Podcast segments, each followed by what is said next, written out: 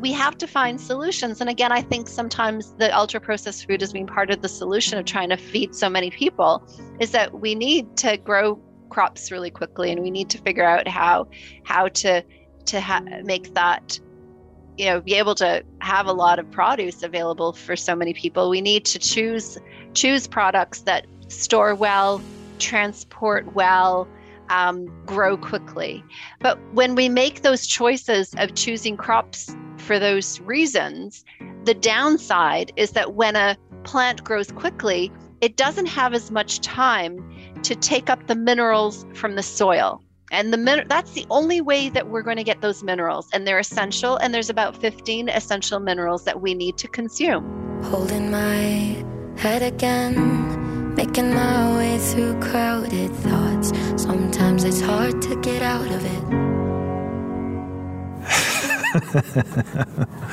I'm getting embarrassed. Okay, I'm going to try and record this podcast intro, um, a slightly different one. I'm uh, I'm teaching today at the time of recording this, and I have um, some students around the room. Oh, can you can you just say your first name? Go see if we can hear it. Who's there? Vishan. Come on, Lucas. Say so. Lucas. Uh, Lucas is uh, 16, but he sounds like 35. And Presley. Hey. anyway, so got a couple of students. Um, well, they're not hanging around, we're learning, but uh, we're on break and it's my turn to do uh, my podcast recording. So, yeah, look, let me just make this short because uh, I'm buckling under the pressure a little bit, having so many students observing me do my podcast intro. But um, this week I'm speaking with Professor Julia Rucklidge. And Professor Julia Rucklidge, oh, just another student walking in the room. Hey, say hello. Hi. Okay, cool. Now, I'll be back in a sec just doing my podcast intro. Um, Professor Julia Rucklidge is currently in quarantine at the time of recording this podcast. And I don't know why that's relevant. I just wanted to capture that because yeah, there's such a thing as quarantine, and and that's kind of dominating our world at the moment. That you can't travel freely in a world that got used to that. So um, it's relevant in some ways, I guess, to me. But Professor Rucklidge's um, body of research is in the micronutrients that fuel the body from a cellular level, like the magnesiums, the zincs, the ions, the vitamins that I think and it probably makes sense that it is this way, we've taken for granted as a collective society. It might have been inbuilt into some of our cultural practices that we would always have a fair amount or a adequate amount of nutrients to fuel the mind and for the mind to fuel the body but we are reaching this crisis point of the food in quotation marks that we're being given or offered uh, is really lacking in this in this fundamental you know and, and, this fundamental necessity, which is these micronutrients. And so, where Professor Rucklidge's research is exploring and and really diving into is well, what happens when you don't have enough of these? And the answer, at least as I see it and understand it, is that you can only expect horrible outcomes, you know, um, negative mood, um, effectively the pathways to depression and further. So I've become very fascinated with that during my own research into slow breathing techniques, etc. But this is, um, you know, I guess one of the things that I've been trying to work out is where does it start? Where does it start? Uh, you know, extrapolate that backwards. You've got depression, you've got anxiety, you've got stress. We're asking ourselves, how do I get out of that? But I'm, but maybe the question is, why am I even into that? And if you're not getting there on purpose, meaning you're doing something you don't even know that gets you there, then basically that's horrible because you don't even know.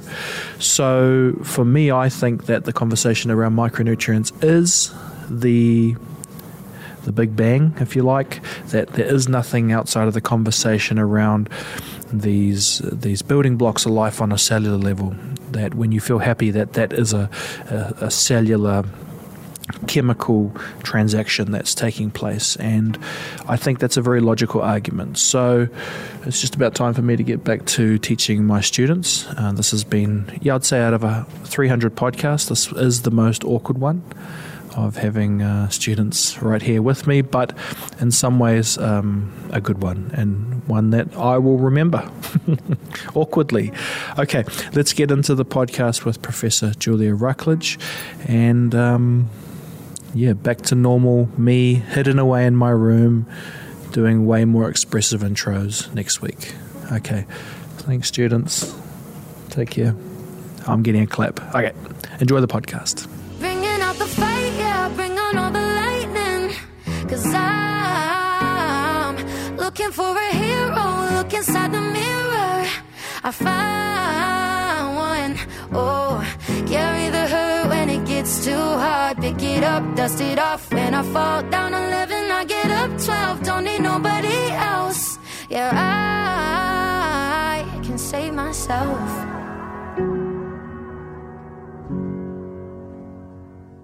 Okay, Julia, I wonder how this podcast will be remembered. I guess I should say, is it okay to say you're in quarantine currently? Of, of Um, course. Yeah, that means fine. something at this time in history, and who knows what it will mean going forward. But Hmm. uh, you happen to have some time right now, and I'm happy to kind of jump on and capture it. Uh, I kind of did admit to you that, um, and I'm not sure if many people are saying this to you, but I've watched lots of hours of you online, right? and and I kind of said you're like a bit of a rock star because. And that's a good thing. We are, you know, I'm part of this kind of world now of content, and there's hours of blah blah blah online, and it's very Mhm. refreshing to to um, hear good ideas. So I guess before I jump into the questions I really have for you, is it okay to just go back a little bit and kind of talk a little bit about you know your your pathway into academia and Sure. what you wanted to be when you were growing up? Is I mean, is that Mm. something you talk about often?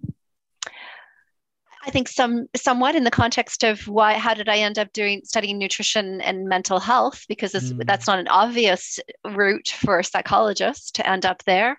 Um, but if I you know if you go even further back, you know when I was certainly in, in high school, I started to get really really interested in um, mental health. I have a mother who struggles seriously with mental health issues, and so I grew up in that environment of of of seeing somebody who was really struggling with an anxiety disorder and and receiving the best care at the time in the 1980s, 1970s, and 1980s. But it certainly uh, shaped my future and shaped who I was, who I am today. To watch someone suffer so much, and um, and that the things that she was being offered weren't helping and her enough to overcome them. So I guess that certainly plays a role in where you end up going and being interested in. And so I did a degree in neurobiology. I I had a a, a scholarship from from the government. It was called Canadian Scholar at the time, and it was it was actually. You know, I look back on this and I think, goodness, did that shape my life? That made the decision about doing science, um, because I had to study science, and I wanted to do psychology. But at McGill University, where I ended up, psychology was an art, and so I ended up choosing to study something that was as close to psychology as I could, and that was neurobiology. So I ended up doing a neurobiology degree just because I got, I think it was like two thousand dollars. It wasn't a lot of money, but that's you know, when you're when you're 18, um, it's kind of thing you do, and it you know that does play a role in in where you're going. And they were trying to encourage, I think, a lot more people to go into science at the time, I guess. So, um, but I, I'm delighted because I, I now draw on that background, and then, um, but then I I pursued my passion as a graduate student and was lucky enough to get into psychology as a graduate student with no undergraduate in psychology. Not a lot of people know that, but you asked. Um, and so I got into clinical psychology with not having done any of the that background. But I, I, I, you know, clearly must have been smart enough and did the exams that you have to do to get into graduate school. And I and and, and I, yeah, go ahead. Sorry, no, you carry on. I was going to say, but my my PhD supervisor who chose me because at that point you you know you wrote there's none of this email stuff. You you wrote letters to people and said I'd like you to be take me on as graduate student, and I'm guessing that Bonnie Kaplan, who ended up I I co-wrote the Better Brain with. I don't know if you you're going to talk about that or not or Absolutely. but uh, she she chose I know I think that one of the reasons she chose me as a graduate student was that I didn't have a background in psychology. I think it was, you know, having somebody who came in with a little bit of a different perspective was probably um, an attractive feature as a graduate student as opposed to a detractor. So I always tell people you should always, you know, doesn't, you know, sometimes that can be a benefit rather than a, a negative coming in with something that's a little bit different. Anyway, that's a bit of a long story. So I ended up doing psychology as a clinical psychology. And then um, and then moving to New Zealand in 2000 and got an academic job. I was one of those, uh, you know, when you go through as a clinical psychologist, you have this choice. You can practice as a clinical psychologist, or you can go an academic route in Canada anyway, because you have to get a PhD to be a clinical psychologist. That's not the case in New Zealand. Um, so I could always go one of those two routes. And I, I really enjoyed practicing clinical psychology. But I also have a, like, I, have got a, a, science mind and a, a question curiosity. Um, my father was an academic.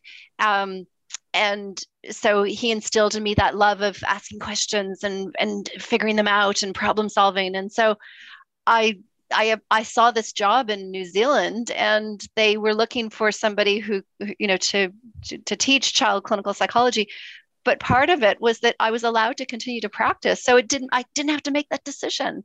So I came to New Zealand because it was, you know, what a great opportunity um, to be able to do both. I, I now don't practice psychology very much anymore. Um, but at the time, it was really nice to have that, be able to do both, um, especially when I wasn't quite sure where did I sit, what did I want to do with my life. So, um, but I, I love academia now. It's a great, I mean, it's a, a great job. I, you know, there are some downsides to it, but overall, the fact that I can study nutrition, um, and that's okay. And there's no one saying, "What are you doing studying that? That wasn't what you came here to study." it's fine. I mean, I'm I it's it's encouraged, it's supported by the university environment to go and you know pursue interesting questions, even though they're outlandish and they don't you know support the current way of thinking and they're challenging the current way of thinking. It's that's a good that's okay in, in academic circles, and we need more of it. There's too much, you know. I think sometimes people are scared to do that kind of leap into an area that's controversial I can see why, having done it, because it's not been an easy road. There's been a lot of controversy, there's been a lot of pushback on it. Um, I've had a lot of uh, obstacles put in my way, a lot of red tape. Um, but at the same time, I think, God, goodness, wow, we've really been able to provide a lot of evidence for uh, supporting the interface between mental health and nutrition because of the research that I've done, not entirely because of my research, but certainly has contributed massively to the international literature. So that's a what a great opportunity. Great question. Absolutely, absolutely. I've got a couple questions to follow up. So your pathway maybe in and you know paraphrase a little bit was because you were was it fair to say you were trying to find things that may support your mum you know with uh you know um well, yeah, maybe. I don't know if I was thinking that. I don't know if I was entirely thinking of it that way necessarily. I was just trying to better understand. Yeah. People who were struggling with mental health Ill, uh, okay. issues and and why why did they mm. struggle with mental health issues? What was that yeah. about? Mm. Yeah. Did did you did you find your answer? And and I and yes, we get to the conversation of nutrition because that's the follow up. Is like how did you land on that as an area to mm. follow you know I, I i don't put you know psychology and nutrition together even though of course the mind and body are connected yeah, yeah. so did i um I think I probably did when I started to learn about anxiety disorders and what caused them. I think I definitely had a much better understanding of who my mother was and what had happened there. Um, in terms of the nutrition aspect, it wasn't specifically that I I wanted to know more about food. And in fact you know pe- people may not uh, you know again not a lot of your listeners will know that my husband is the one who does most of the cooking in my house. So um and and that works well. And there's a history to that about you know it's just made made more sense for him to be doing that versus um, me doing it just because of our, how our lives are and our children and you know just the complexity of of a, of, of, of our lives. So um, so that it's somewhat ironic that I've ended up writing not only a book but it's also got recipes in there. We did hire a chef to help us with those recipes so I I feel okay about having them in there but it is a, somewhat um, ironic that that's how what's happened in my life. But really when it comes down to it was that it wasn't long after I finished my training that I was it, was starkly realizing that not enough people are getting well with our current treatments. And my mother is simply one case example. I don't, you know, that that's just one of of thousands and thousands of people out there who are put on medications and they don't resolve the problem sufficiently. And so it wasn't that I was I, I that I thought nutrition was the answer. I now think, uh, now I better understand it. And I'd say, of course, you should study nutrition. But at the time, it was simply that there were families from Southern Alberta, Canada, where I did my PhD, who had approached Bonnie Kaplan to and said, We've been resolving really serious mental health issues in our family members and in our community with minerals and vitamins. And, you know, she initially thought this was just a snake oil kind of treatment.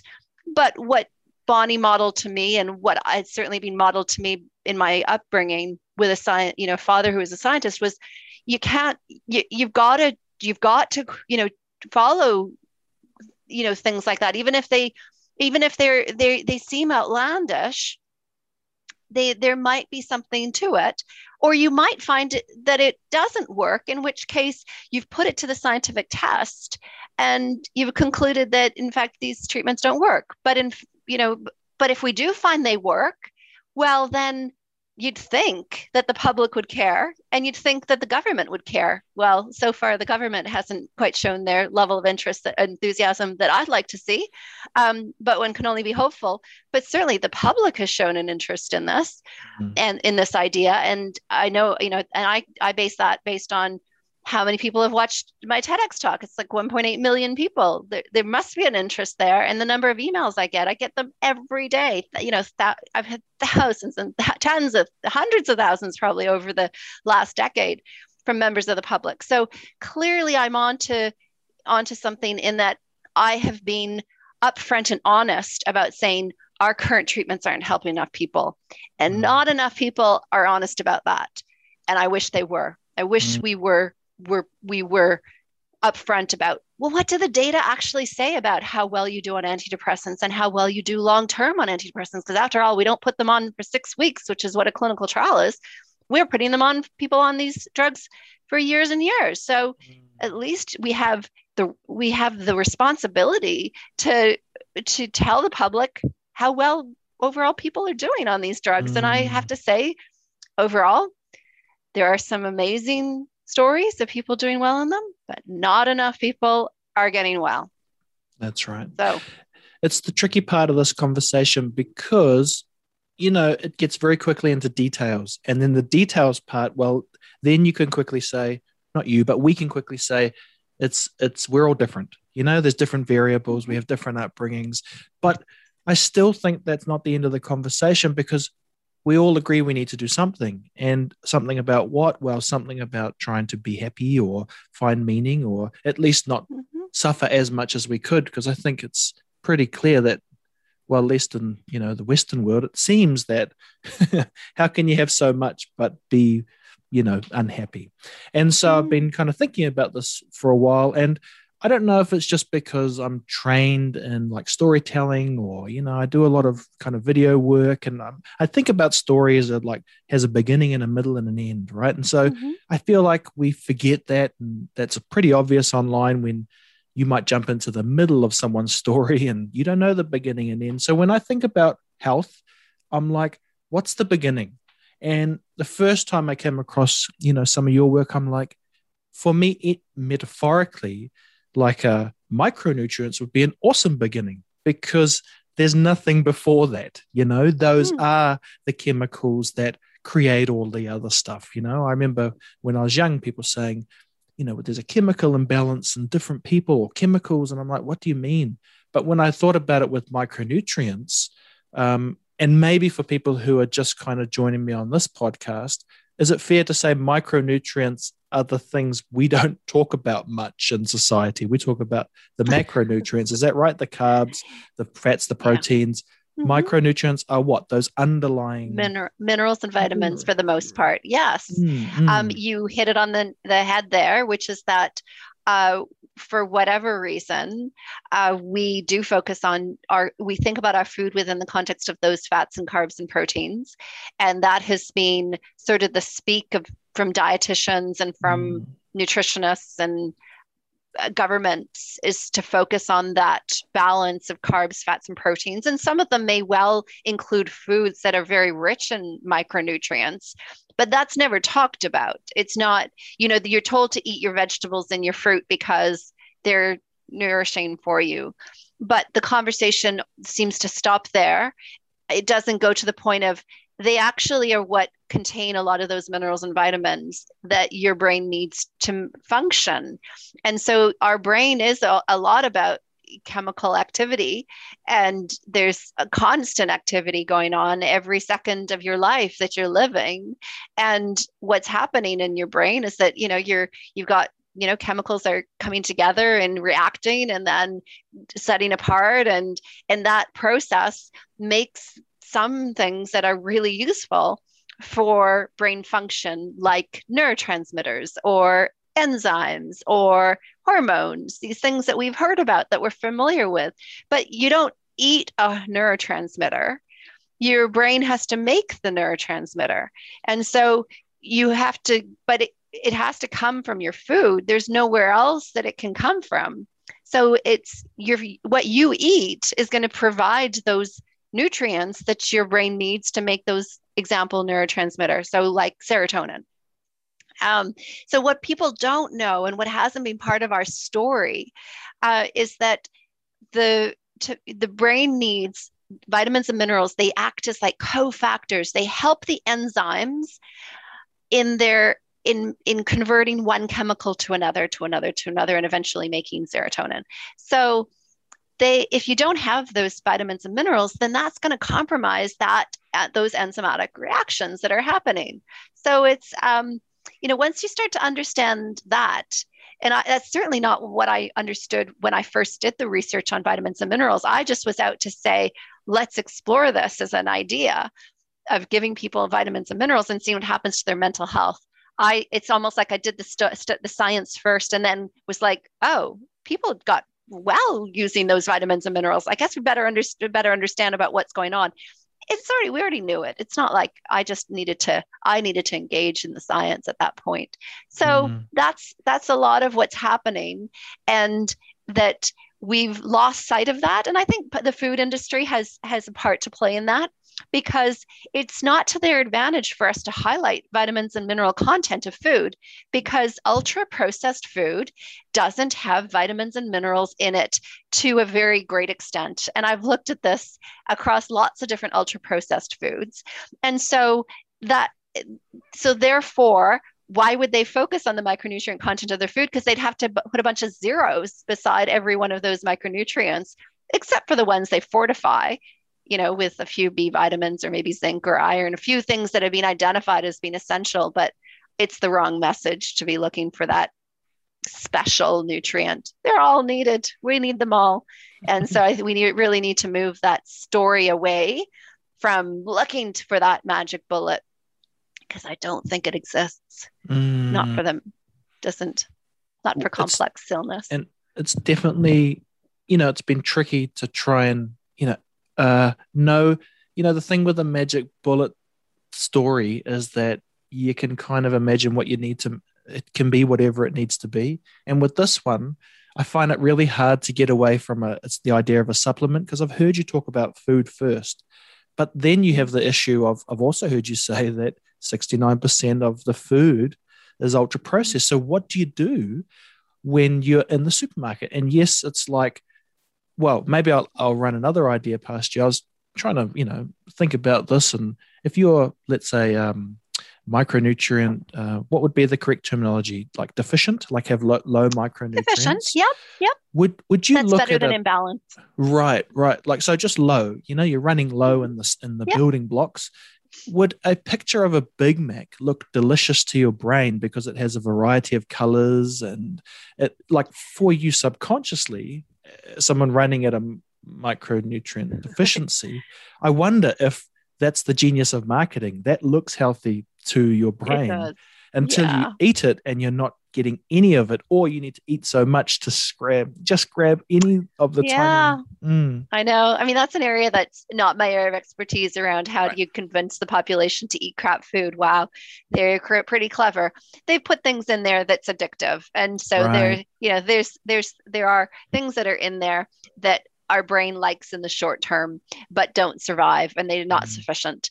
Um, but somehow, you know, that clearly, you know, this is this is the expertise of the food industry is to find things that are going to you're going to get hooked on and we are we're hooked on them and we're hooked Mhm. on them i think now unfortunately from the beginning from day zero because our moms are eating these foods during pregnancy.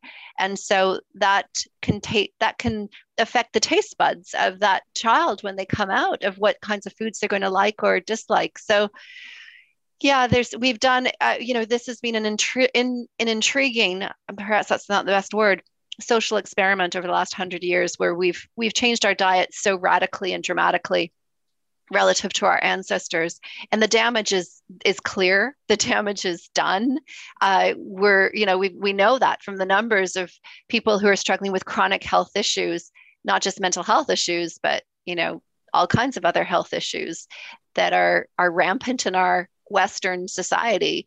And and there isn't you know i always say there's not a single study out there that's shown that the western diet has been good for our mental or physical health. And yet that doesn't seem to to phase anyone surprisingly. It doesn't seem to kind of make people kind of go oh really? Maybe i should change what i eat. Seems pretty obvious thing to me. But as you say we've been we've been um, really lured into eating these foods and we've been tricked into it. And our brains have been tricked into desiring those foods. Um, and we have to now fight against that norm and and go back to what our ancestors knew to be real nutrition nutrient dense food. And you know start eating the traditional food again. I mean think about you know from your culture cook island culture mm, you you you know think about the foods that would be traditional for in where you're originally from mm. and what you're what you're exposed to now i suspect there's quite a big change and difference and has it been a good change Oh, n- no. And on top of that, when my mum came to New Zealand when she was six, they didn't have lots of food. So the first thing they did is they thought our kids are never going to be hungry, you know, and I was one of them. So she just shoveled this Western diet into my mouth, thinking that was the miracle of life, you know. yeah And Yeah. so at some point they won, but they lost in some, you know, you know what I mean. It's like it's a tricky one because it is that cycle and and you know, Yeah, I but it guess also- yeah. Mm.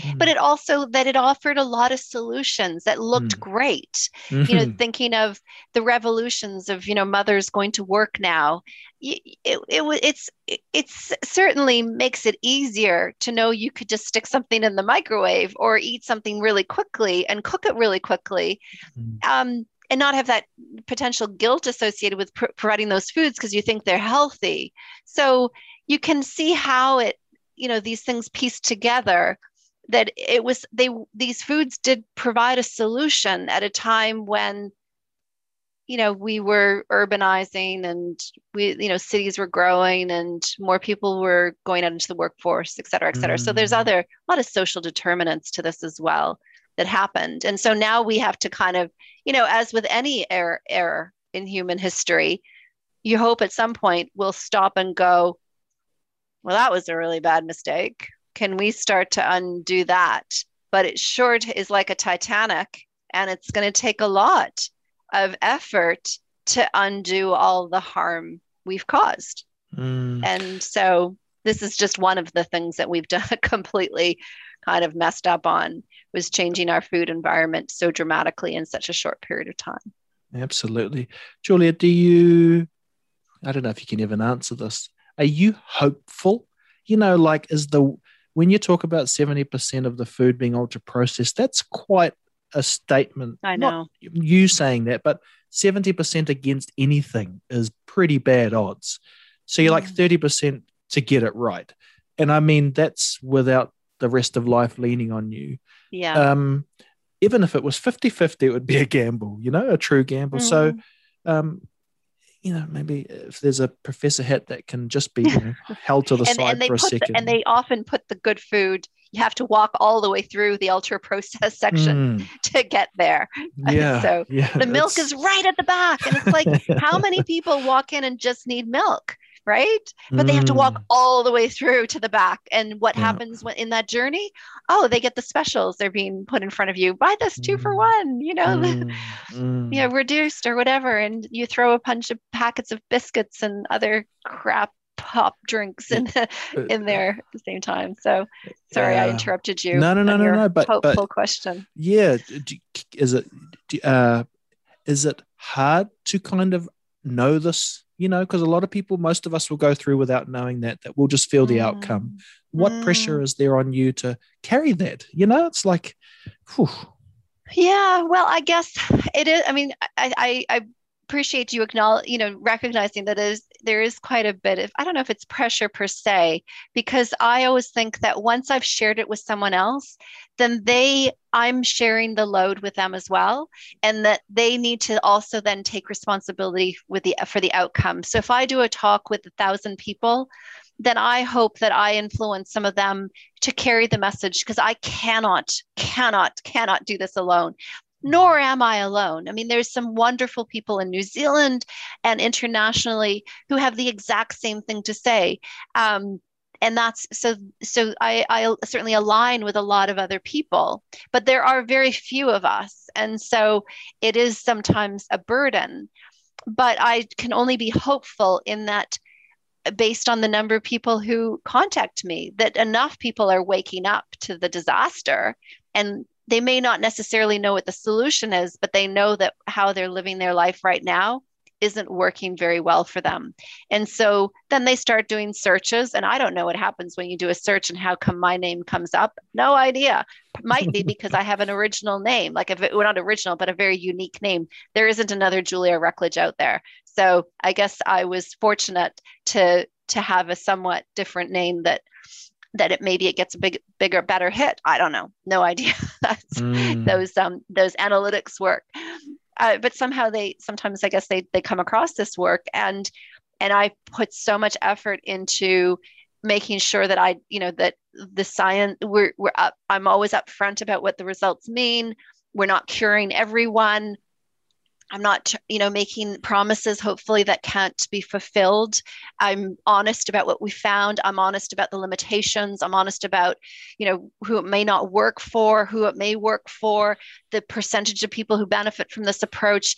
I put all of that out there and really try to make sure that i'm not i'm not um, cherry coating what's it? Chocolate what's not cherry coating that's not right. cherry right picking is it cherry picking, not Yeah. putting two, two things together. Anyway, two different phrases together. It's not cherry picking. Yeah, I suppose it is a bit of cherry picking, but also um, uh, chocolate coating it. I don't. Sorry, it's the end of the day. I can't think of what the word is I'm looking for. Um, and that I'm I I'm I'm providing it the way I would want to hear the the the, the information.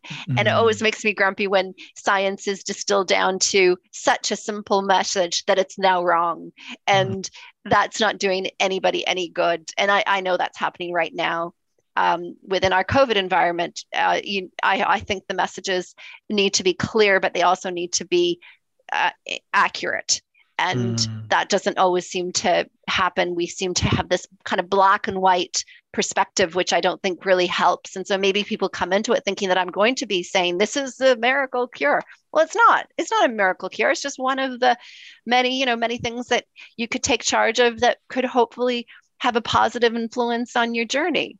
Yeah, yeah, yeah, Yeah. I, and quite an empowering one too. Like I won't kind of go into the details, but since kind of um, you know following a bit of your work, actively trying to you know lower the amount of ultra processed food because I'm understanding what Mm. the story is happening when I'm Yeah. shoveling things in my mouth and Mm, and mhm. actually um quite you know very empowering actually because there's a lot we can't control and i like the Mhm. idea that you can at least attempt to control that um talking about cherries and coating is it sugar coating Mhm. maybe that's that's Sugar, uh, yes, that's, it, that's yeah it. sugar, Sugar and that's coating. interesting because you literally sugarcoat things to make it taste better and it's not good for you but Exactly. anyway uh, right. too much Yep. with the metaphors Must be but- why I couldn't remember it. yeah, no sugar Sugar. um, would it the the cherry? If we just take that example, one of the things I've been wondering is you go to the supermarket or you know you you find your vegetables and Mm. and are they even is that even enough? Like the way vegetables are growing on mass, are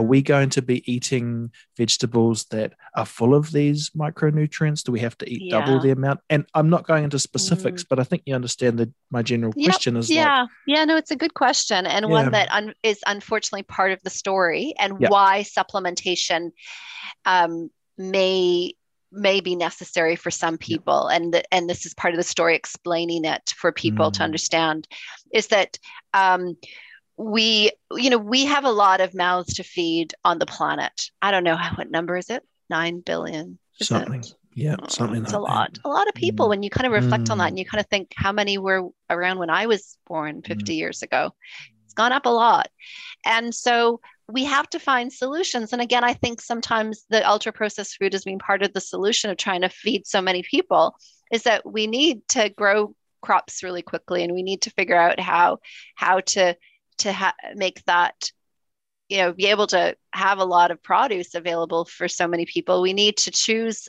choose products that store well transport well um, grow quickly. But when we make those choices of choosing crops for those reasons the downside is that when a plant grows quickly it doesn't have as much time to take up the minerals from the soil. And the min- that's the only way that we're going to get those minerals and they're essential and there's about 15 essential minerals that we need to consume.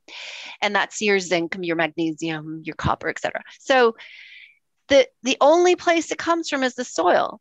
The plants don't make the minerals the plants make the vitamins when they have the minerals we don't make minerals we make some vitamins like vitamin D and a few B vitamins could be made by the bacteria in your microbiome. But for the most part, we have to eat them.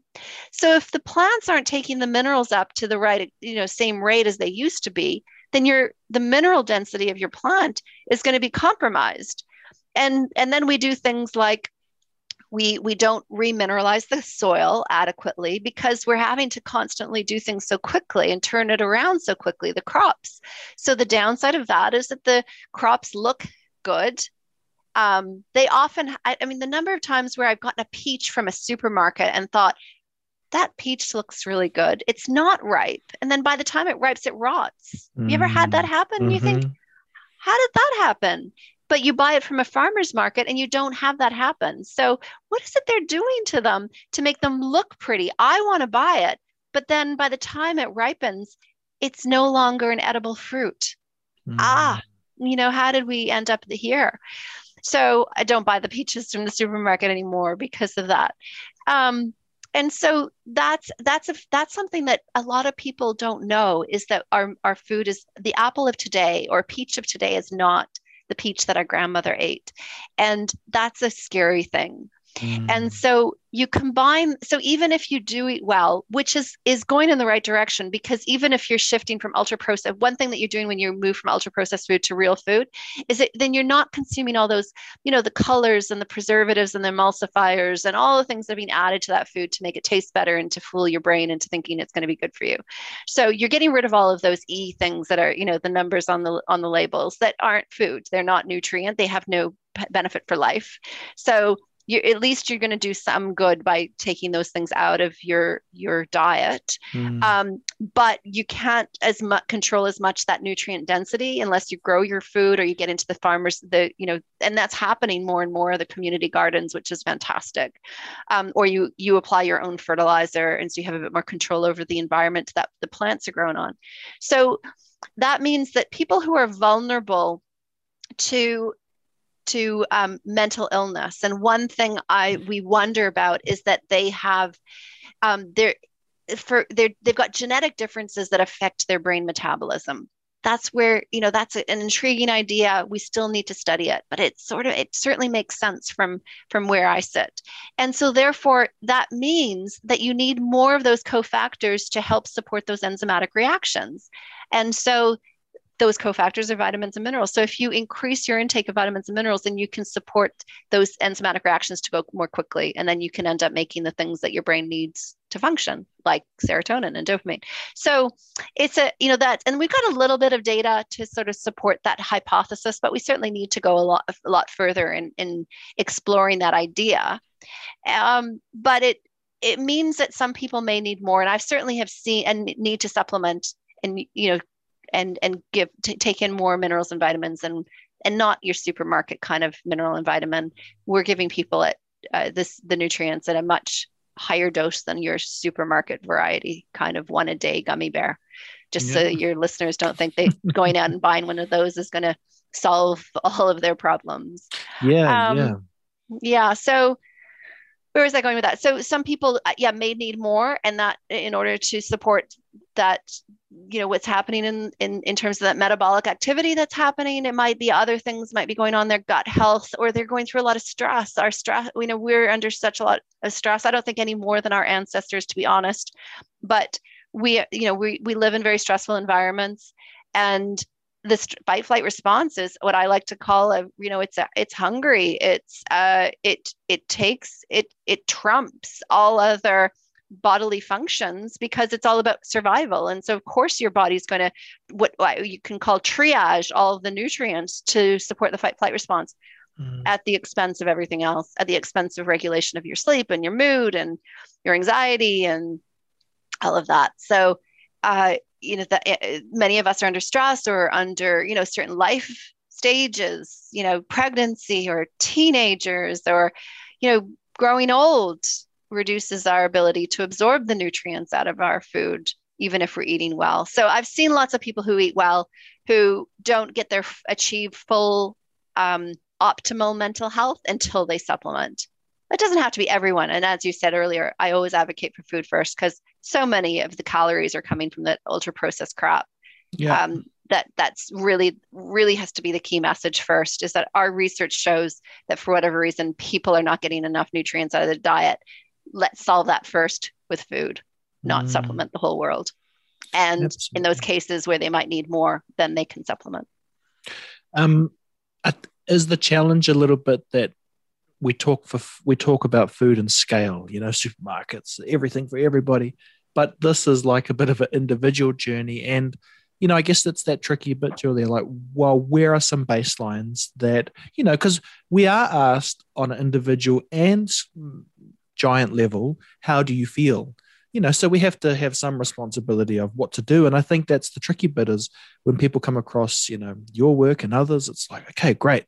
I'm listening to this stuff. What can i do? You know and that is the kind of question. And so so what what are we looking for? Is there a way that we can measure ourselves uh, apart from just our feelings you know? Because from listening to you and and actually doing a little bit of looking around and you, and you just said it the fight or flight response it's hungry and so you know, if you're stressed more, you're using a bit more. And so, can I go down and get my multivitamin and think I'm doing well? Or uh, is this maybe part of the long term plan where you can find measurable ways to check in with yourself to see how you're doing chemically? Yeah. Oh, chemically. I see. I okay. Um, nutritionally, nutrient chemically is what you mean. And I mean for everyday people. I don't mean people who have Yeah. access to well, maybe you can do a test somehow, or Mm. or you whether know- you need yeah yeah, good question i don't think we have the answer we i don't think the science is there yet i mean i'm i've done i've certainly looked at this uh, this issue i think of what you're raising of can i get my nutrients checked in order to see whether or not i'm deficient in certain nutrients and the answer is we're not this there's there are people who say you can get tested.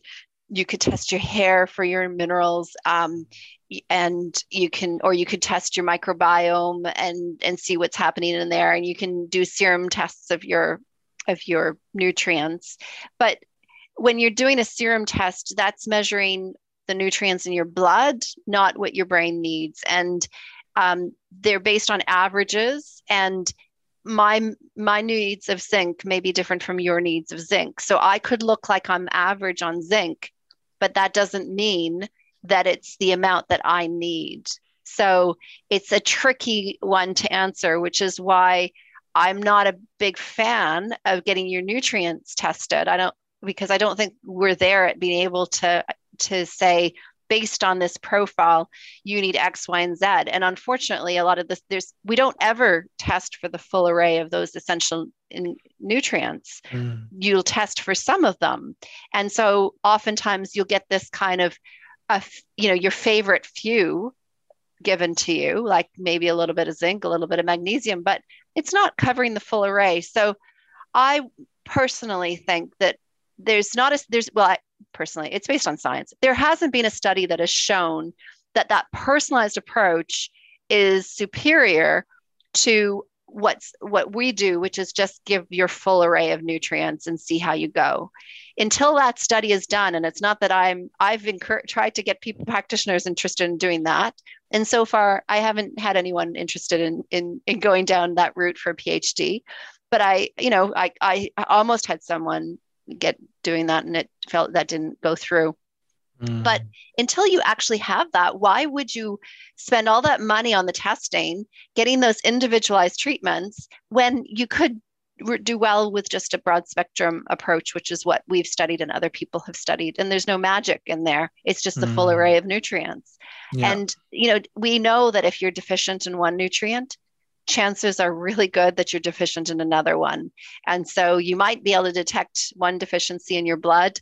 Some some nutrients you won't def- detect deficiency until you're almost dead. So because of homeostasis and your your your you're you're going to draw that nutrient out of you know bones for example in order to be at a, a, a certain level within your blood Mm. so some of those tests don't even aren't even going to be helpful for identifying deficiency. So, yeah. and I know there's there's maybe more sophisticated things that can be done, uh, but I guess I'm just a realist, which is that well, first of all, there's not enough practitioners out there who do that kind of work. You might be able to hel- help a handful, um, but there's you know there's maybe a few hundred in New Zealand. We've got a population of about a million who are struggling with a mental health issue. They they can't meet the de- the demand. So let's try something that might be a bit simple, a simpler approach. Yes, But I'm just and that, being practical. that that's the tricky bit because then we can't give a definitive. So maybe I'll try to go the other way. If you don't eat ultra processed, Mhm. you will be at least influencing the amount of micronutrients you get by having more uh, whole food. And that is Yeah. a better logical argument to someone just saying, do it because it's healthier. Because I think it's not Yes. tastier sometimes. You know, that's the reality compared to sugar. And so you're Yes. fighting the addiction. Yeah. And I think to fight the addiction, you have to have a real logical answer as to Yeah. why I'm putting the donut down because I wouldn't be getting my micronutrient out of it, mm-hmm. or I'd have to eat too. Much, and then that's horrible in other ways.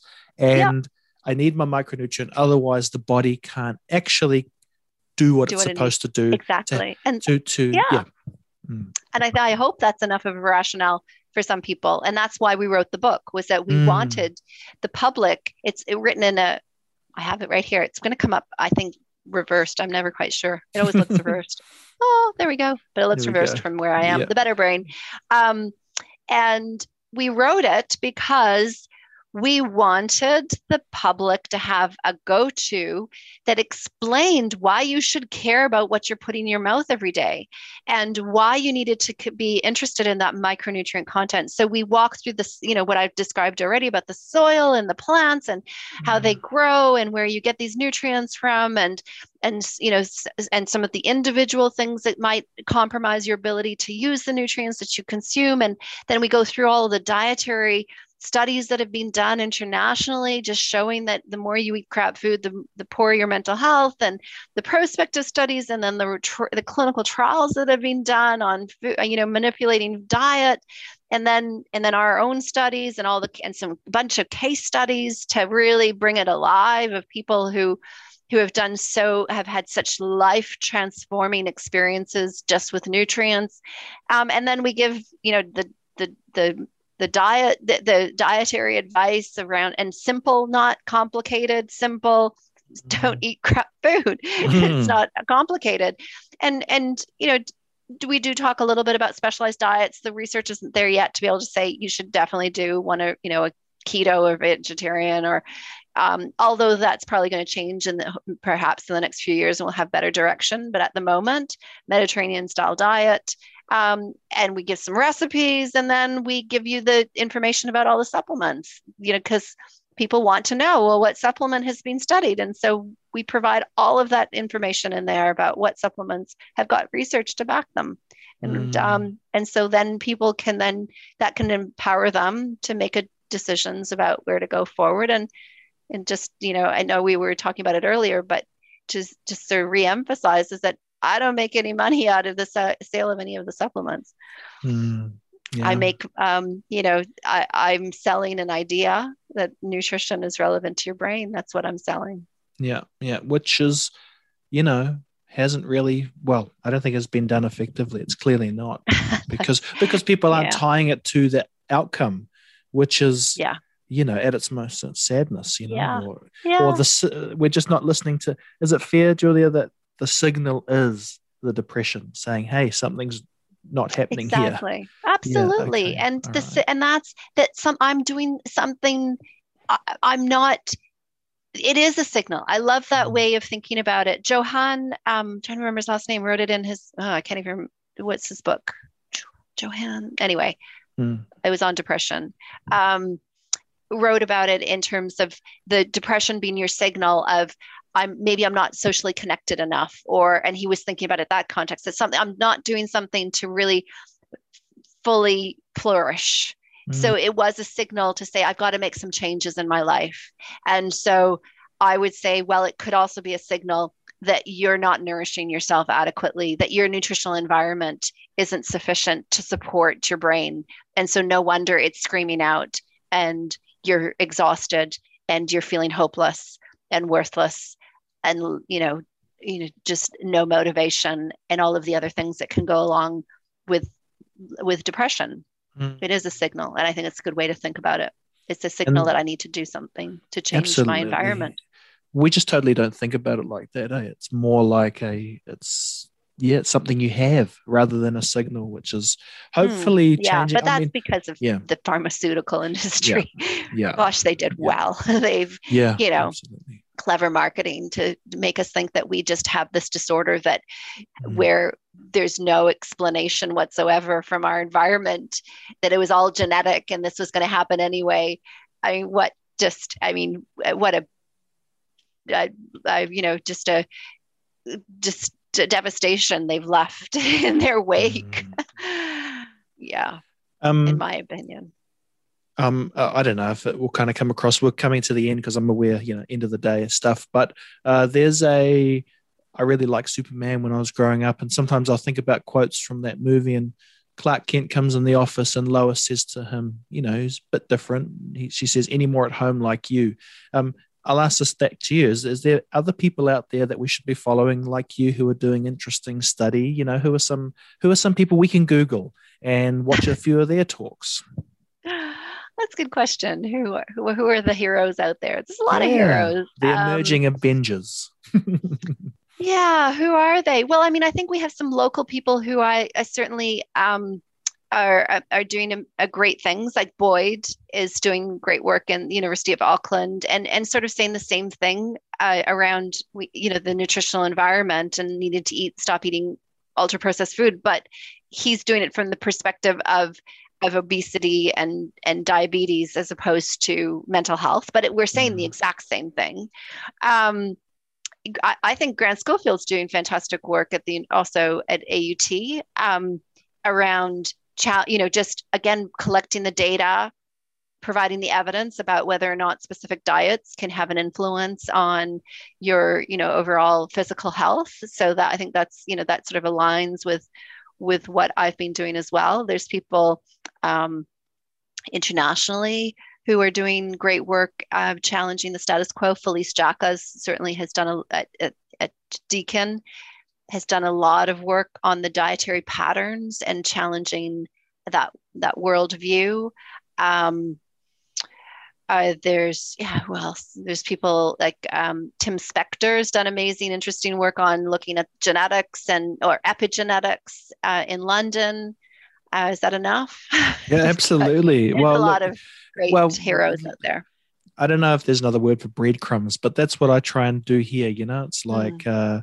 We just have some breadcrumbs so if people feel like googling maybe you'll google something that because you know there's a lot of luck to it and i don't you described your journey through your mentor and like my journey through study is with Grant Schofield, and it's only because mm-hmm. of this podcast where we talk. And then I caught up with him offline, and I was telling him about the breathing stuff I'm interested in. He's like, "Great, let's let's do something together." And I'm like, "Really? I don't want to go back and do my masters, but that's what's happening now, and right. I'm scared of it. It's hard, but I'll keep at it. And so this is my little way of trying to, you know, I've got all your papers here and I'm trying to make my way through them, but I, I can just come and talk to you. So that's what I'm yeah. doing. no, you should, you should honestly just read the book. It's all in there and we've, oh, you can't see. Um, it's all in there uh, in a in such an easy digestible way honestly awesome. it's a good place to it's a good place to go or else the other thing that you can recommend like i can recommend to your your listeners is my mooc which is a you know a mooc mass open access i don't know mass i don't know online open access course that i developed um, last uh, late last year and it's free on edx platform.